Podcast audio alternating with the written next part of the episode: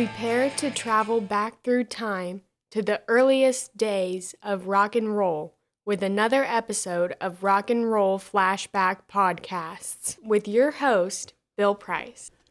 Buddy Holly was one of the truly great pioneers of rock and roll who was instrumental in its early history. This is the story of Buddy Holly and the Crickets on Rock and Roll Flashback. Charles Hardin Holley was born in Lubbock, Texas during the Great Depression on September 7, 1936. Beginning in his early childhood, he acquired the nickname Buddy. Since his family was musically inclined, he took piano lessons at the age of 11, but gave it up after nine months, switching instead to the guitar. Initially, Buddy's parents purchased a steel guitar However, what he really wanted was a guitar. His interest in guitar started when he heard a school classmate singing and playing a guitar on the school bus. Buddy received his first guitar that his parents purchased at a pawn shop. His brother Travis then taught him how to play. His early music influences were country music artists such as Hank Williams, Jimmie Rodgers, Bill Monroe, and Hank Snow, as well as gospel and rhythm and blues performers. His first performance was on television in 1952 with his partner, Jack Neal, as Buddy and Neal.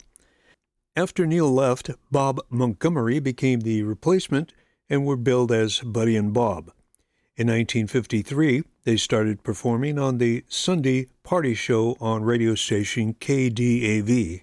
After seeing Elvis Presley perform in Lubbock, Holly made the decision to focus on a musical career.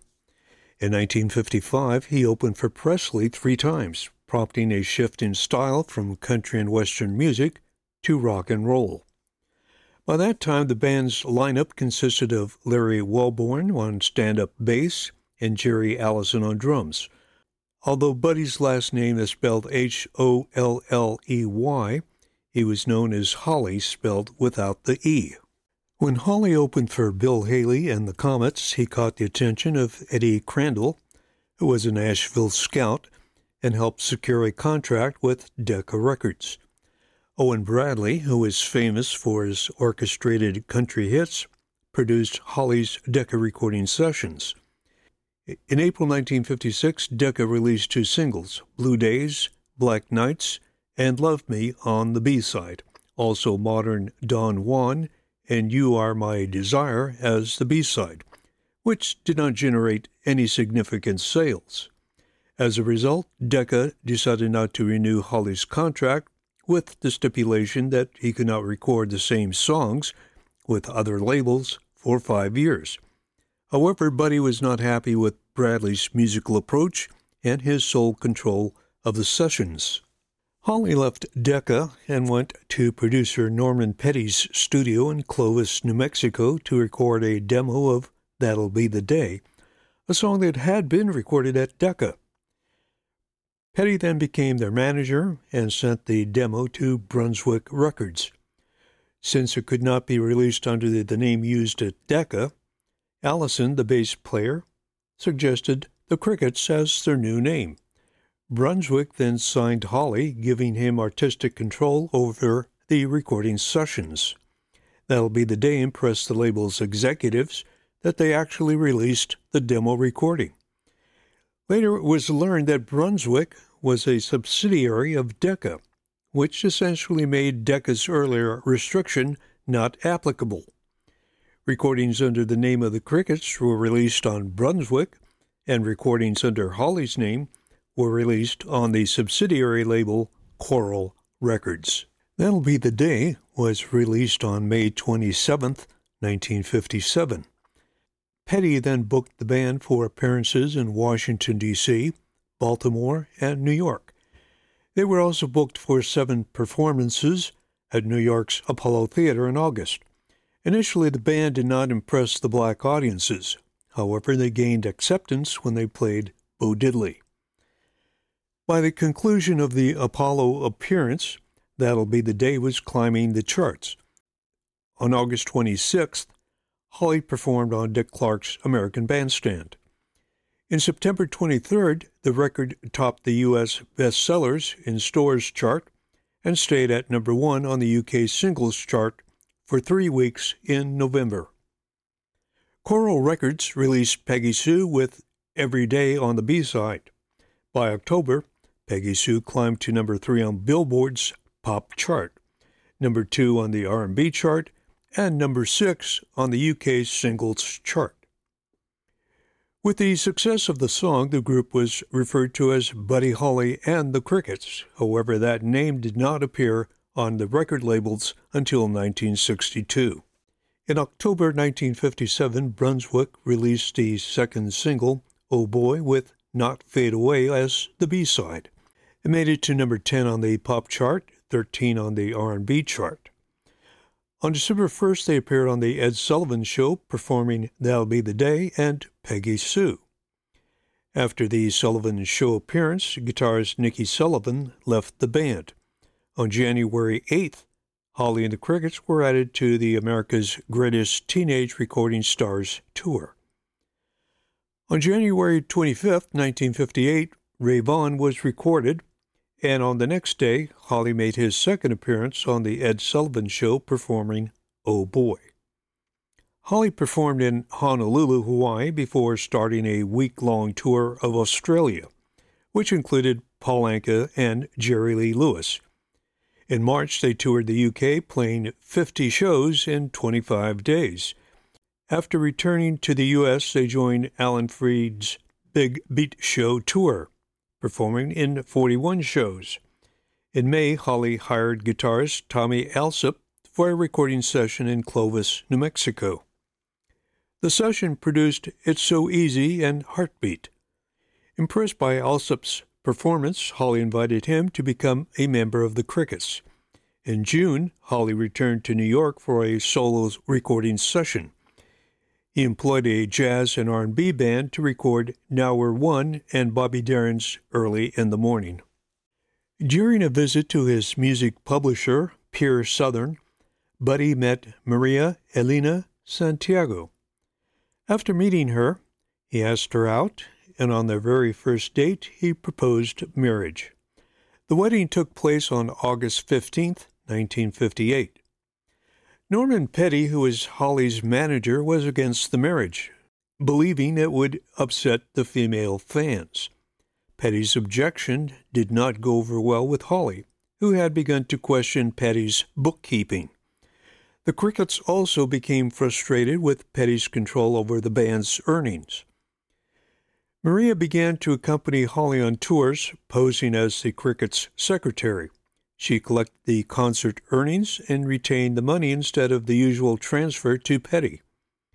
Maria and her aunt, who was a Peer Southern executive in the Latin American music department, managed to convince Buddy that Petty was transferring the band's royalties from Coral Brunswick to his company's account. When Holly hired a lawyer to address the royalty issues, the situation became rather murky. New York promoter Manny Greenfield and Holly became embroiled in a dispute over royalties and earnings.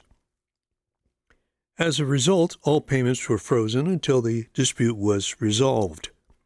Holly later returned to Clovis, New Mexico to record Reminiscing and Come Back Baby. Buddy then produced Lubbock DJ Waylon Jennings' single, When Sin Stops.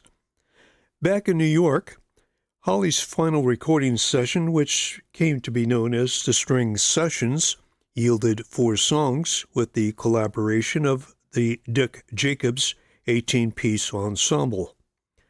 The three and a half hour session recorded True Love Ways, written by Holly, Moon Dreams, written by Norman Petty, Raining in My Heart, written by Felice and Boudleaux Bryant, and It Doesn't Matter Anymore, written by Paul Anka. Holly terminated his involvement with Petty in December 1958. However, the Crickets decided to keep Petty as their manager. The split between Holly and the Crickets was on friendly terms.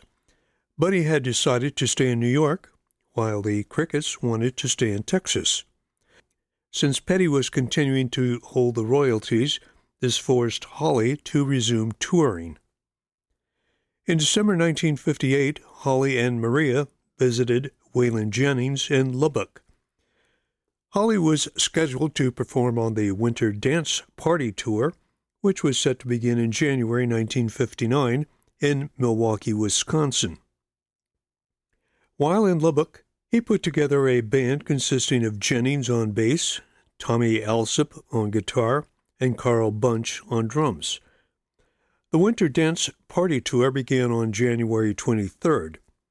However, from the start, there were logistical issues caused by not considering the distance between venues.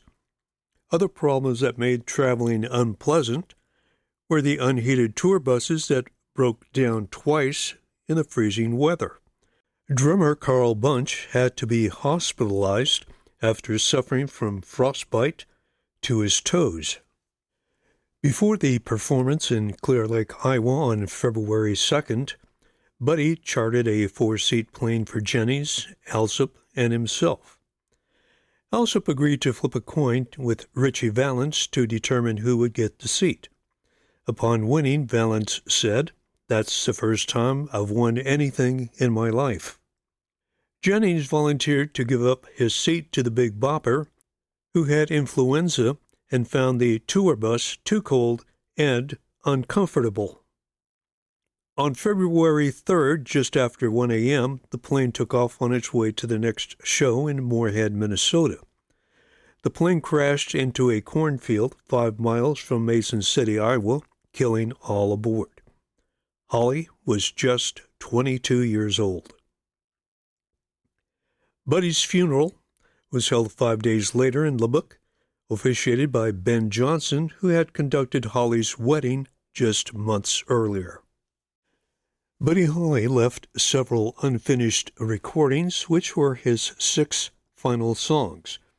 In June of 1959, Coral Records released the first posthumous Holly single, Peggy Sue Got Married, which included overdubs and backing vocals by the Ray Charles Singers. In 1986, Holly was included in the Rock and Roll Hall of Fame's first induction class and also the Songwriters Hall of Fame. In 1980, a sculpted statue of Holly playing his Fender guitar was placed in Lubbock's Walk of Fame, which pays homage to those who made contributions to Lubbock's music history. A street was also named in his honor, and the Buddy Holly Center was established which houses a museum of Holly memorabilia. The National Academy of Recording Arts and Sciences gave Holly the Lifetime Achievement Award in 1997. Then in 2000, he was inducted into the Iowa Rock and Roll Hall of Fame.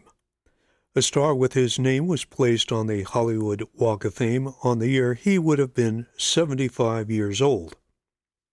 Interestingly, John Lennon and Paul McCartney saw Holly perform on the Sunday night at the London Palladium television program. The inspiration for the name The Beatles was Holly's crickets, which carried an insect connotation. They later cited Holly as one of their primary influences. In 1958, Lennon's first band, the Quarrymen, recorded a cover of That Will Be the Day. In 1964, the Beatles recorded a cover of Words of Love, which was on the Beatles for Sale album.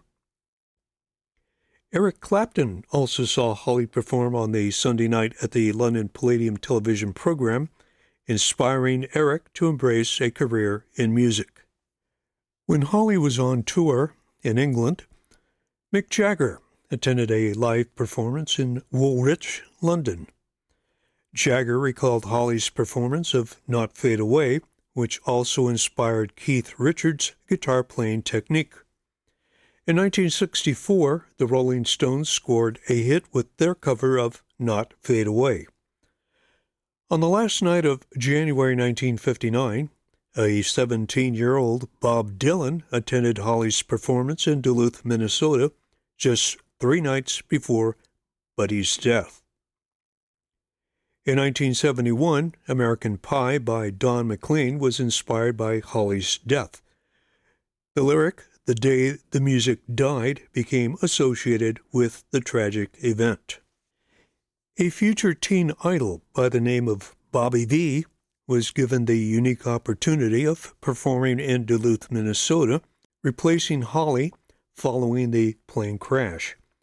Buddy's influence on Vee's singing technique can be heard especially on Bobby's 1961 recording of Rubber Ball, where the Holly Hiccup was employed as homage to Buddy Holly. In retrospect, Holly's brief career left an enduring legacy which influenced many rock and roll artists and bands of the 1960s. This has been a look back at Buddy Holly, one of the early influential artists of the 1950s.